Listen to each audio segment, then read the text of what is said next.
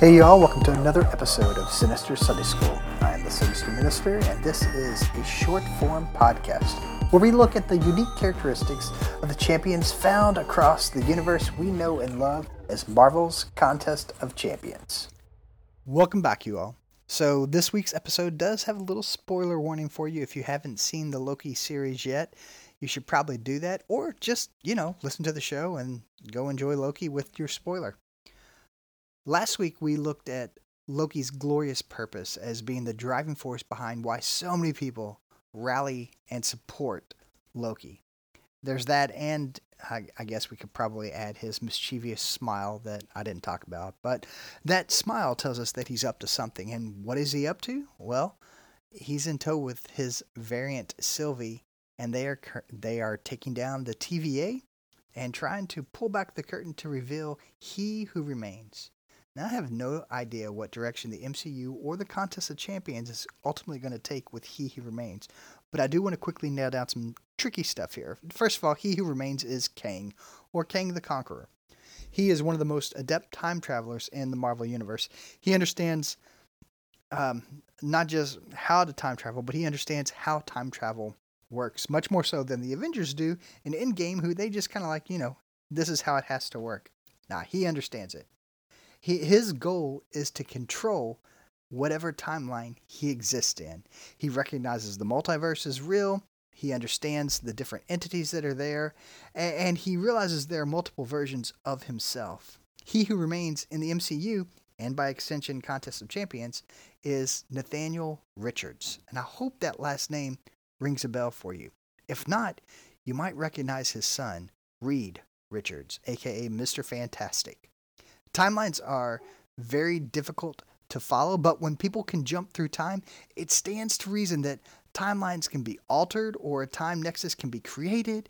If someone really has the ability to uh, jump in and out of time, they can control the timeline. They can keep replaying a specific moment until their desired will takes shape. So here, we're with He Who Remains, Nathaniel Richard, Kang the Conqueror, and for the ease of understanding, I'm just going to call him Kang from this point on. Kang in our game is from the 30th century. He considers himself Lord of the Time Stream and commander of all technology. There are lots of things about Kang that make him interesting. But since this is my podcast, I think for me, I have to focus in on his ability to focus if you had the ability to see all of time, and not just see all of time, but understand every possible future or variation, you would have to have an immense amount of focus on making and preventing things from happening. They say the best chess players, for instance, think three to five moves ahead. That's Kang. He doesn't just think ahead, though. A lot of people can do that. They can think ahead. They can think what would happen next. Kang understands ahead. He understands what happens next. In the Loki series, he knew there were two possible outcomes. Everything up to that point was planned, and then it wasn't. He understood what would happen, but it wasn't planned. Now, I don't, um, we, we hear about terms like free will and predestination. Kang really sees it as a mixture of both. You make your own choices, sure. And He doesn't control the choices that you make.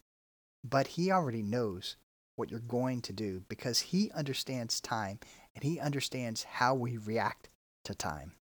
Perhaps that's the benefit of living in thousands and thousands and thousands of years. Benefit and, and curse.